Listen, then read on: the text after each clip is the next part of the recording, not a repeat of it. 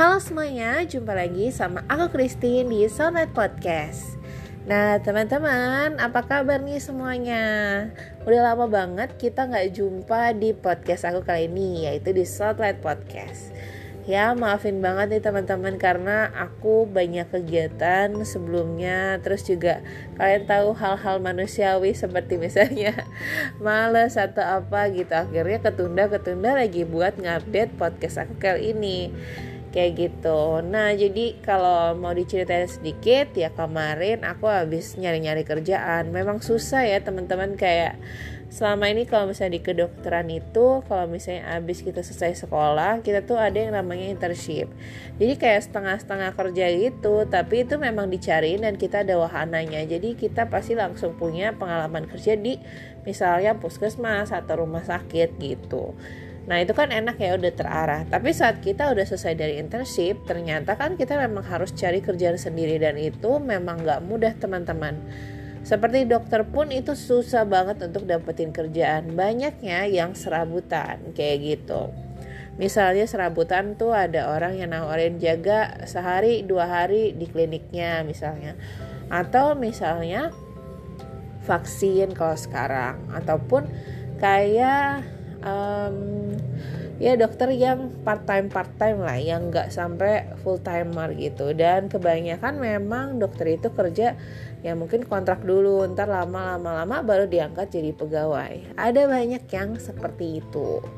Nah jadi ya jadi merasain banget sih yang namanya welcome to work life gitu di mana kita tentu banyak nih. Ternyata ujian gak cuman semasa sekolah aja tapi ujian yang lebih berat itu saat ketemu dengan orang-orang seprofesi atau seminat yang sama-sama pengen nempatin suatu posisi. Ya kayak gitu. Dan itulah jadinya teman-teman jadi motivasi sendiri sih ya untuk kita selalu berkembang, selalu belajar, selalu mengembangkan skill kita agar nggak kalah saing nih sama dunia-dunia di luar yang kita tahu selama ini Gak cuman dalam negeri, tapi mungkin ada juga orang-orang di luar negeri yang pengen dapat posisi yang sama-sama kerjaan yang kita inginkan.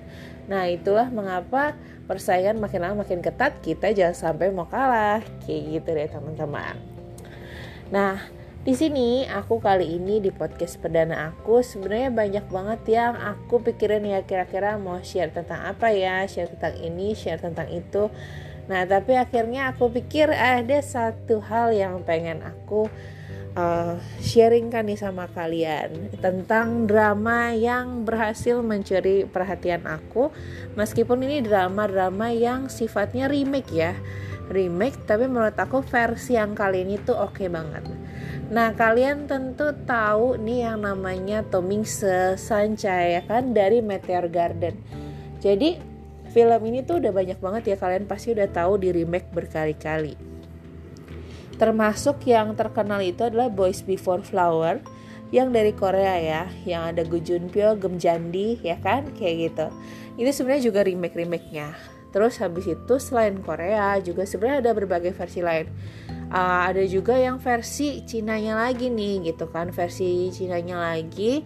Nah tapi aku nggak gitu nonton sih teman-teman. Sebenarnya ada satu hal yang kadang aku pikirin ya tentang film-film remake ini. Entah mengapa ya jadi kayak model. Kalau Tomingse sih masih normal ya tapi kalau misalnya di film yang berikut berikutnya itu kok rambutnya lucu-lucu.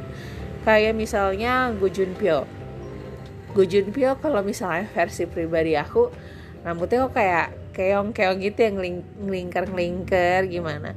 Terus ada lagi yang versi remake Cinanya itu wah teman-teman aku kalau pas ngeliat ini kok kayak rambut landak gitu sampai mikir apa emang harus karakternya seperti ini ya. Sampai akhirnya aku ngeliat ada versi terbarunya ini yang sekarang masih ongoing juga itu adalah versi Thailand effortnya Thailand. Nah menurut aku teman-teman ini salah satu versi terbaik yang aku suka dari remake-nya drama um, Meteor Garden itu ya atau yang kayak Boys Before Flower.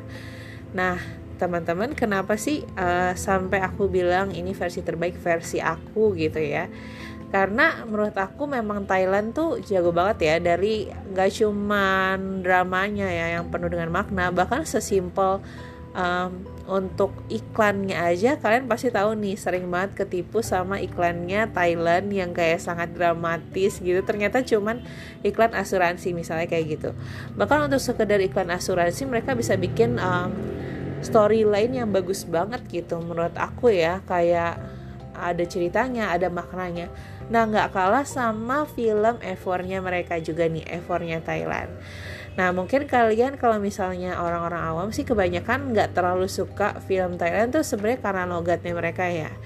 Tapi ya menurut aku tetap bisa dinikmati dengan nilai-nilai yang ada, penambahan nilai yang oke okay banget di dalam drama Ever ini. Itu salah satu hal yang worth it buat kalian tonton. Gitu ya. Nah, kalau di sini sih karakternya nama ceweknya Goya Goria gitu sih sebenarnya tulisannya. Tapi disebutnya kalau aku dengar berkali-kali nih ya Goya Goya gitu. Nah mungkin itu bagi orang kayak kok kayak gitu ya nyebutnya? gitu. Tapi emang namanya aksen Thailand ya udah gitu kan dinikmatin aja. Kalau misalnya yang karakter cowoknya namanya Tam. Nah di sini menurut aku salah satu hal yang bagus dari Thailand ini adalah ceritanya storylinenya ada sama ya teman-teman. Pasti kita tahu tentang kisah cintanya yang namanya Tomingse sama Sanjay gitu yang beda beda kasta terus habis kayak gitu ya karena um, kalau misalnya cowok ketemu cewek yang rada beda gitu ada rasa tantangannya segala macam dan lama-lama lulu nanti yang ceweknya dan ya udah mereka jadian terus ada berbagai tantangan di dalamnya. Sesimpel itu sebenarnya kan untuk jalan cerita dari film yang berulang-ulang kali di remake ini gitu Nah, tapi menurut aku di Thailand ini oke okay banget karena banyak banget bumbu-bumbu cerita yang side story-nya gitu yang masuk banget menurut aku. Kayak misalnya um, untuk cerita saat Goya ini um, di fitnah ya awalnya yang pertama kali banget dia salah paham sama Tam itu kalau misalnya versi Korea itu kayak dia dibilangnya deket sama uh, cowok lain lah terus abis itu diajak ke klub dan tidur terus ada fotonya. Kayak gitu kan si simple itu. Tapi di sini di film Thailand itu bisa dibikin lebih ada maknanya lagi gitu. Nggak harus pakai berbau-bau misalnya diajak tidur bareng atau apa tapi lebih ke usaha nyari kerja terus gimana digodain tapi ceweknya tetap bisa ngelawan atau ngasih perlawanan. Kayak gitu. Jadi ceritanya lebih ada maknanya. Dan di sini di film Thailand juga ada banyak banget bumbu-bumbu komedi yang kurang terlihat kalau misalnya dari versi-versi lainnya ya. Gitu. Kayak begitulah nih terus ah, nggak uh, cuman soal itu. Terus ada juga misalnya um, yang saat temannya uh, kalau misalnya dulu misalnya temannya Sancai atau temannya Gemjandi gitu misalnya yang ternyata suka nih sama Tomingse gitu kan. Kalau di sana mungkin ya udah sesimpel ya udah dia suka dan alasannya nggak terlalu kuat ya. Tapi kalau di film Thailand yang satu ini itu diangkat sisi-sisi di mana um, istilahnya isu-isu kejiwaan, isu-isu psikologis diangkat. Terus jadi kita kayak ngeliat situasi di mana sebenarnya kita nggak bisa nyalain salah satu sisi. Setiap dalam permasalahan itu ada yang namanya uh, salah di satu sisinya, salah di sisi lainnya. Dan ya udah dengan kayak gitu salah satu dari penyelesaian yang bisa kita lakukan adalah dengan menciptakan kerjasama di antara keduanya. Kayak gitu. Sesimpel masalah mungkin dulu kamu cuman pernah ngatain orang atau ngejek orang ngejek fisiknya misalnya. Ngendut lah atau jelek ternyata dia bisa juga bawa sampai ke masa dewasa bikin dia terobsesi sama kecantikan. Kayak gitu. Itu salah satu nilai yang ada ya. Terus ada juga saat uh, Goya kan ceritanya kalau di film ini kesusahan terus habis itu dia cari kerja ketemu sama cowok lain. Kalau di film Korea mungkin dia diajak untuk jadi model dan diajak tidur bareng. Uh, maaf uh, dijebak tidur bareng gitu. Tapi kalau di film Thailand yang ini dia nggak sampai ke arah ranah tidur bareng dan hal yang klise seperti itu tapi diajak untuk dia uh, kerja serabutan ke sana ke sini gitu. Dan ternyata ya udah salah pahamnya bukan harus ke arah dia tidur lagi tidur lagi kayak gitu. Tapi lebih kepada kok dia lebih percaya sama temannya yang satu lagi yang benci sama orang kaya. Nah di sini ada salah satu uh, yang menurut aku cukup bagus untuk ceritanya ya. Jadi uh, bukan masalah tidur-tiduran itu akhirnya diganti sama Thailand. Jadi masalah dulu ada orang yang pernah dibully karena kartu merahnya F4 terus habis itu hidupnya jadi hancur. Ternyata dia punya adik angkat yang um, sayang banget sama orang ini gitu. Nah di film ini poinnya adalah ya dengan sesimpel mainan kartu merah aja gitu kau bisa ngancurin hidup orang dan bikin orang itu sampai dendam seluar biasa itu. Nah tapi ternyata ada kata-kata yang bagus yang memang orang yang dibully ini yang hidupnya hancur ini memang benar-benar orang baik. Kayak pernah ada kata-katanya bilang kalau mau nggak maafin Evor kalau misalnya mereka minta maaf gitu misalnya atau istilahnya adalah kalau misalnya ada orang salah mau nggak maafin gitu terus kayak uh, orang yang dibully ini gitu kayak ngomong ya dia akan memberikan uh, maafnya dia kepada siapa pun itu orang yang jahatin dia asalkan orang yang jahatin dia itu ngaku kalau dia salah, minta maaf dan mau berubah. Dan menurut aku ini salah satu hal yang bisa memicu orang-orang untuk bisa lebih memaafkan orang yang ada di sekitarnya. Ya sebenarnya sih jauh di lubuk hati kita pasti pengennya juga memaafkan, merelakan dan lain sebagainya ya. Mungkin tapi itu sulit gitu. Karena yang namanya orang bikin sakit hati, misalnya orang jahatin kita sampai harga diri terluka atau misalnya sampai hati itu sakit banget atau menghancurkan hidup kita. Pasti hancur gitu ya menurut kita.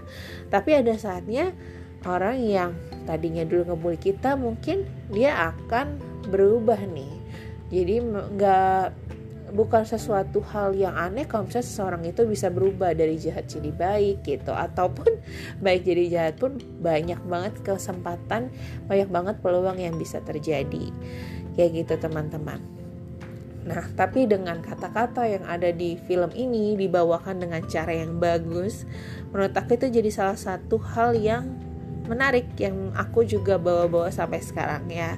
Kita harus uh, bisa untuk lebih lapang dada nih apalagi kalau ternyata orang yang sama salah sama kita itu mau berubah. Kalau misalnya mau berubah Kenapa kita harus menahan-nahan lagi?